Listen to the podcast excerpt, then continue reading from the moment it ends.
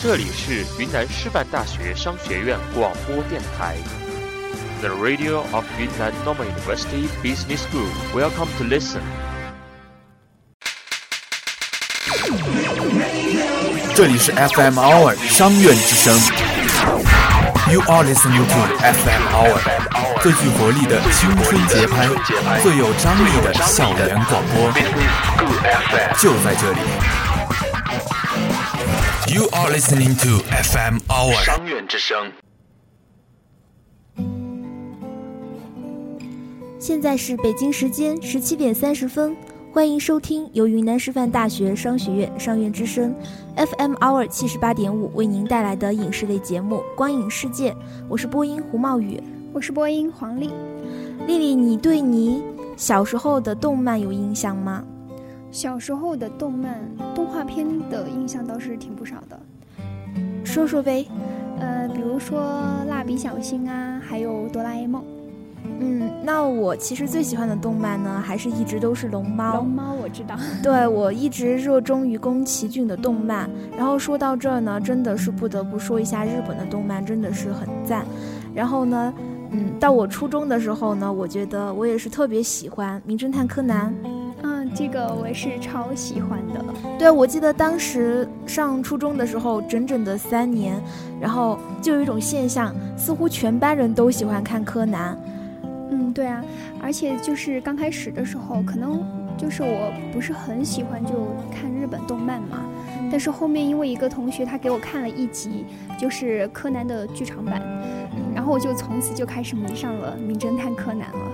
对，其实呢，我们一开始是看的 TV 版嘛，然后后来是在剧场版中剧情的延续，所以一直到了高中的时候呢，以前初中喜欢在一起讨论柯南的我们这些小剧迷们，然后还会一起讨论说，啊，你快点快点去看那个电影，就是说这两天马上哪一部新的剧场版要上映了。对啊，当时大家讨论的是特别的热烈吧？对，其实呢，说了这么多的铺垫，当然是为了即将要播出的。剧场版的柯南啦，嗯，对，那它的上映日期呢，就是在二零一五年的二零一五年的十月二十三日。当然了，在日本呢已经上映了，是由四月十八日。所以呢，嗯，想要和大家透露一下关于它的一些剧情。在纽约拍卖会的现场呢，全世界的大富豪呢汇聚了一堂，竞拍了国际名画。这边是原本应该在日本被烧毁的梵高名画。向日葵，铃木次郎吉以远高于他人的价格三亿美金将此漫将此画拍下，他的目的呢就是集齐散落在世界各地的祈福向日葵，以此能够在日本举办史无前例的大规模展会。这则梦幻大新闻呢，向全世界播出的同时呢，柯南与小。兰呢也津津有味地看着转播，然后正当要征集门户保护向日葵的七人护卫队七大武士的时候呢，怪盗基德呀就突然出现了，然后撂下了一句一定会将此画夺走的宣战预告。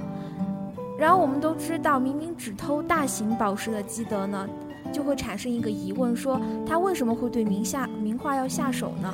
就在此时呢，就引起了一片的骚动，然后就慢慢的。谎言与真实交织的艺术推理剧也拉开了序幕。那其实和大家介绍了这么多的，就是剧情，大家高频词汇出现的就是向日葵啦。所以一开始没有和大家说剧名，现在应该有猜测，它的名字呢就叫做《夜火的向日葵》。然后呢，它是《名侦探柯南》剧场版的第十九部，所以呢，值得大家期待啦。嗯，也值非常值得我期待，因为其实看过了那么多的剧场版呢。每一次自己所想的那个结果，或者是想的那个嫌疑人，都跟就是剧里面的很不一样，真的是猜不到吧？对，其实柯南呢给了我们太多的感触，就像那一年日本大地震嘛，然后当时我们还特别担心，就是嗯，就是柯南的。手作者，然后他会不会就是受到一些就是伤害，然后还担心说会不会柯南就再次绝版了之类的，当时真的特别担心。那有没有担心宫崎骏呢？有担心过呀，就是这样顺着来嘛。但是，嗯，怎么说呢？其实有这样子的想法，还是因为柯南呢吸引了太多的，无论是说日本的动漫迷，还是中国的动漫迷。嗯那么接下来呢，介绍的第二部影片呢，就是由贾静雯、任贤齐、陈羽希还有石之田几大主演所饰演的《十七岁》。那我们刚刚聊完了动漫，动漫代表的是我们比较年轻小的时候，然后现在呢，我们慢慢长大，肯定要来看一些爱情片啦。虽然我已经过了十七岁，没事儿，那我们一起来进入一下十七岁的剧情。他是这样说的：稚嫩的高中校园呢，十七岁的林克明啊，他呢是由石之田饰演的，然后和王磊。陈雨希所饰，因为一场英语演讲比赛呢而拉近了距离，懵懂的情感呢才刚萌芽，就在年轻的羞涩与突来的事件中错过而结束。没有想到呢，二十多年后啊，就因为王雷十七岁的女儿白白，然后令他们的人生再度交错。四十五岁的林克明呢，突然收到了王磊的信，这回呀。这封信呢，就晚了二十多年，然后让他忆起了那段青春，然后回忆汹涌而来，不自主的想要找出悬在心头的答案。突然觉得缘分这种东西真的是令人琢磨不透啊。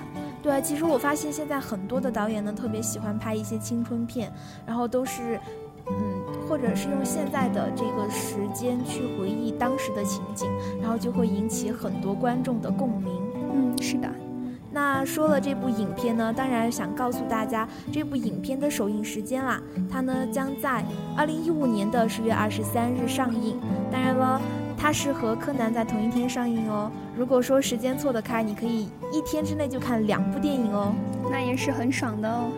那和大家聊了这么多影片呢，其实，在你国庆收假了回来之后呢，就可以打算着着手这两部影片的订票啦。嗯，那就让我们先进一段音乐，音乐过后将继续我们的光影世界。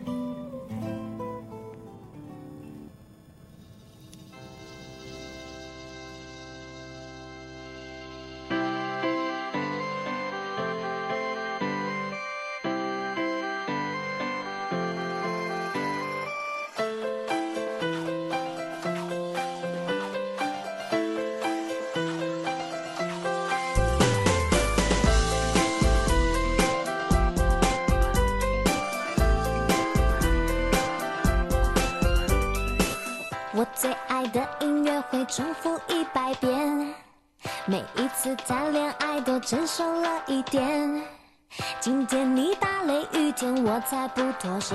只要有地图，我就敢冒险。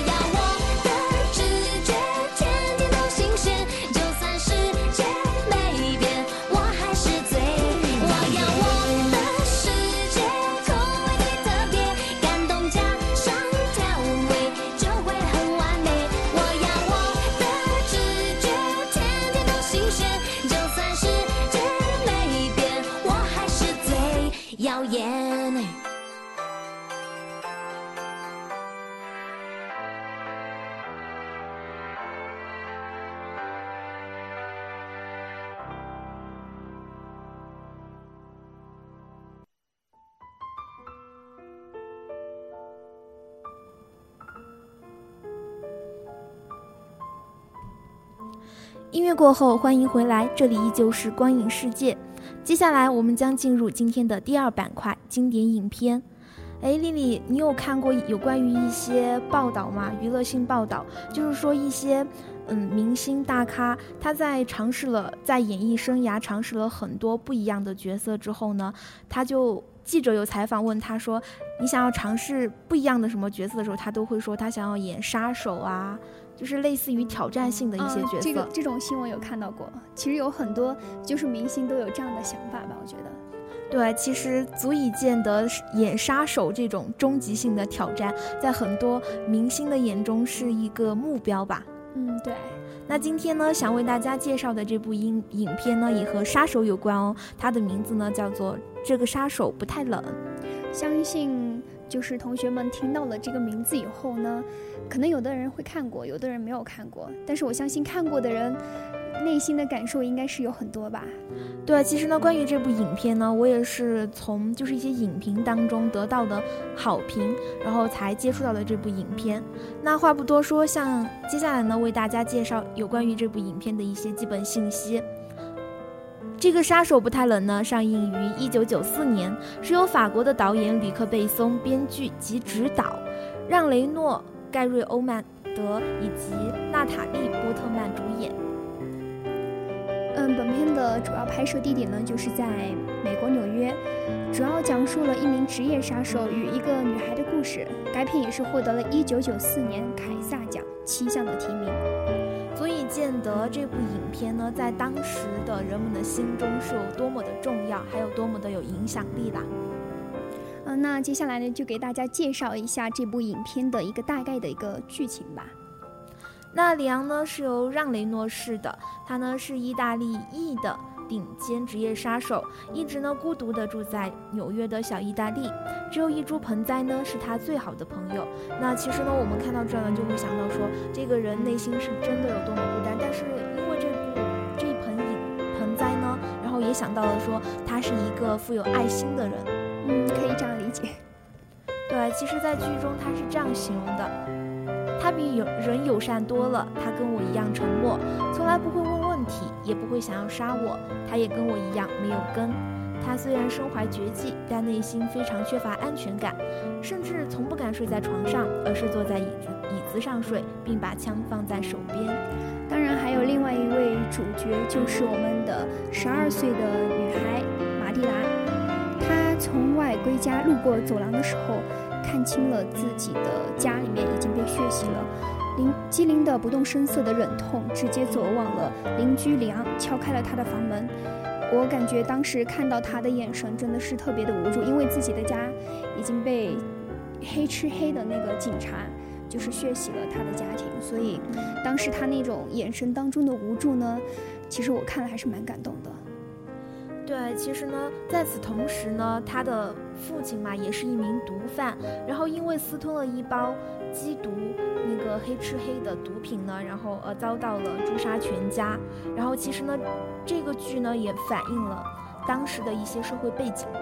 嗯，对。马蒂达呢，因为出门帮里昂买牛奶呢，逃过了一劫。当下呢，只好不动声色地向里昂求救收留。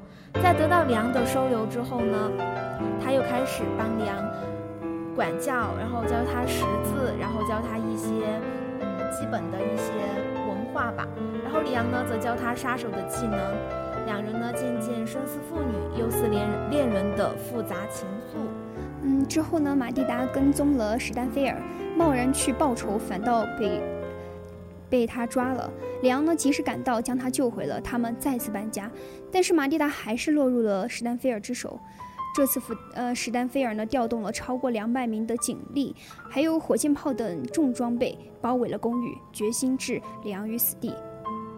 其实，嗯，影片中有很多激烈的场面，但是很多时候呢。我们就会看到一种现象，说我们作为观众，其实看到这个杀手其实是善良的，但是因为当时的一些社会原因呢，嗯，一些警察还是要对他惨下毒手。当时我们的心情是非常痛心的。嗯，对啊，看着就是周围，嗯，那么多的警察，就是把那个房子都包围了，然后真的是那种想要置他于死地的，就是那种想法嘛。嗯但是我看了以后呢，看了以后，我觉得李阳这个人呢，虽然说他表面上不怎么微笑吧，应该是一个很冷的人吧，但是他对于马蒂达这样的一种一种感情吧，就是在里面的话，其实觉得他还是一个蛮暖心的人。对，随着剧情的发展呢，里昂呢他击倒了大量的警察，再次呢救出马蒂达，然后并让他和那那一盆盆栽通过通风管道逃生，那足以见得马蒂达和盆栽在他心里面的重要性了。嗯，是的。那里昂之后呢，他就让那个马蒂达逃出去以后呢，里昂呢化妆成为了受伤的警察，混出了包围圈，但是最终却被埋伏在背后的史丹菲尔识破了，中枪倒地。那最后一刻呢，濒死的里昂引爆了身上所有的手榴弹，和史丹菲尔同归于尽了。那就在里昂死后呢，马蒂达将里昂生前唯一的朋友，就是那一盆盆栽，移出了窄小的盆子，并栽种在了大地上，然后呢，让里昂终于得以落地生根。我觉得盆栽就像是里昂的一种生命寄托吧，然后让他就是被大地所包容，然后被这个社会、这个世界所包容。嗯，所以刚就讲到那个片段的时候，突然脑海里面就回忆起当初看这部电影时，就是那种场景嘛，然后会有一点点小感动吧。对，其实很多十恶不赦的人呢，并不说他是绝对的，非常非常的讨人厌，但当他拾起那份良知，想要对人好的时候，又不被别人理解，反而被误杀的时候，其实真的是非常又惋惜又痛心。是的。那和大家聊了这么多剧情呢，我们先进一段音乐，音乐过后呢，继续为大家分享有关于这部影片的信息。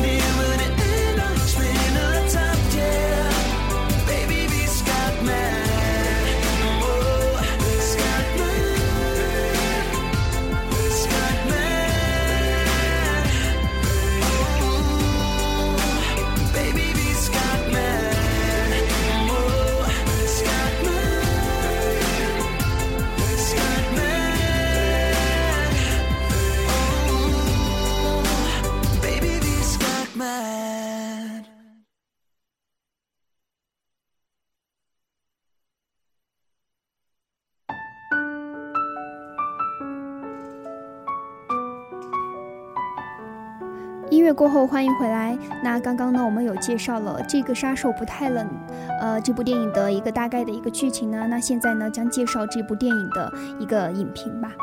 嗯，那其实呢，在电影的最终呢，杀手梁呢成为了少女马蒂达的忠实的诱护者。那仅仅呢，从这一个试点看去呢，梁呢无疑是属于真正的英雄一派。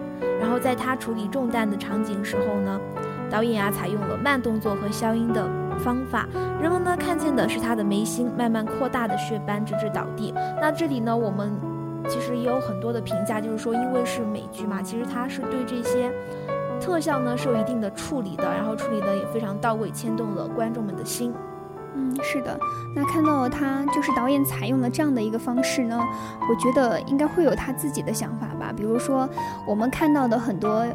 就是我们俗称的抗日神剧吧，嗯这样的话，它那个效果其实跟这个效果是截然不同的。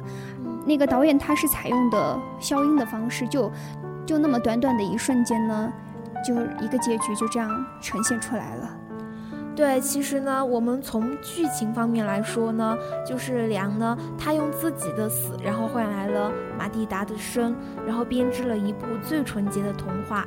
英勇而又凄美。那其实呢，也有人说这部电影呢是由导演亲手写的一首杀手挽歌。然后呢，从这这首挽歌当中呢，看到了他是由人性到泯灭到复苏的全过程。最后突出了男主角的一个最后一刻的那个场景，就说他是幸福的，然后脸上挂着微笑，然后他做到了自己想要做的，也追求到了自己一生想要追求的东西。嗯，尽管说结局有那么一点凄美吧，对，其实对于观众来说，这样的结局其实是我们不太愿愿意去接受的，更希望说有一个美好的发展。对，两个人都活得好好的。对啊，但是最后结局就是这样。但是其实呢，更多的是展现了一种人性的美好吧。嗯，其实影片当中呢，也是充满着艺术的气息。甚至杀人的场景也像那艺术品一样的独特和唯美。导演在影片当中更多的是表达了对现实中的一些丑恶事物的批判。为了利益，警察可以成为杀人的歹徒，他们在正义的大旗下肆意屠杀。还有马蒂达那毫无亲情可言的家庭，最终因为他们的贪婪而葬送了性命。当然，更多的就是讲述了陌生人之间的友爱，还有呵护、交融。以及为爱献身的一些东西，但其实呢，我觉得这部影片不仅仅是从特效上展现了就是杀手这一部分，更多的就像刚才的第一个影评中说的那样，是展现了人性的一些东西，嗯，陌生人之间的友爱还有呵护，对，嗯，其实呢，这部影片呢。也是非常久远的了，真的可以称得上是经典影片中比较好的一部。那相信呢，很多人都看了这部影片，然后可能大家对经典影片的经典之处的理解都不太一样。每个人都有每个人的想法嘛。对，其实呢，对于没有看过的来说呢，更有意义去看这样的一部影片啦。嗯，相信你看了一定不会后悔的。嗯，那今天的光影世界到这里就要和大家说再见了，感谢大家的收听，我是播音胡茂宇，我是播音黄丽，同样呢也感谢我们可爱的导播宋阳，我们下期同一时间再见。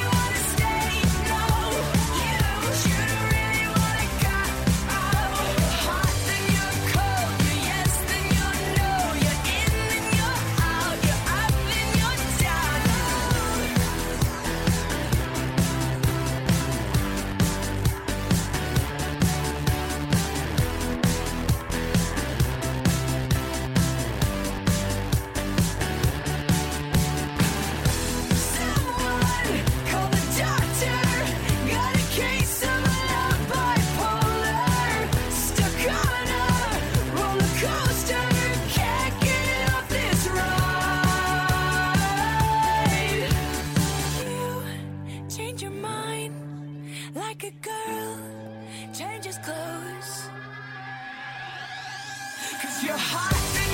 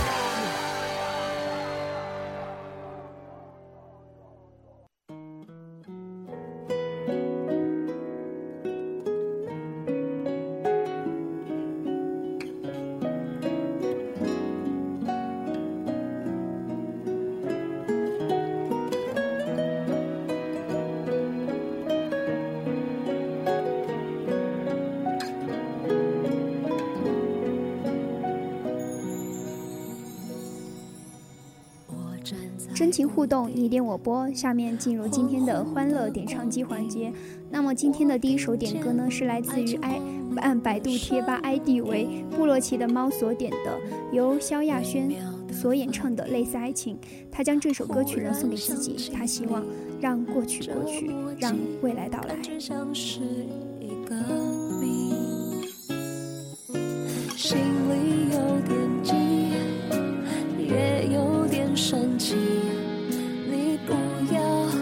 放弃心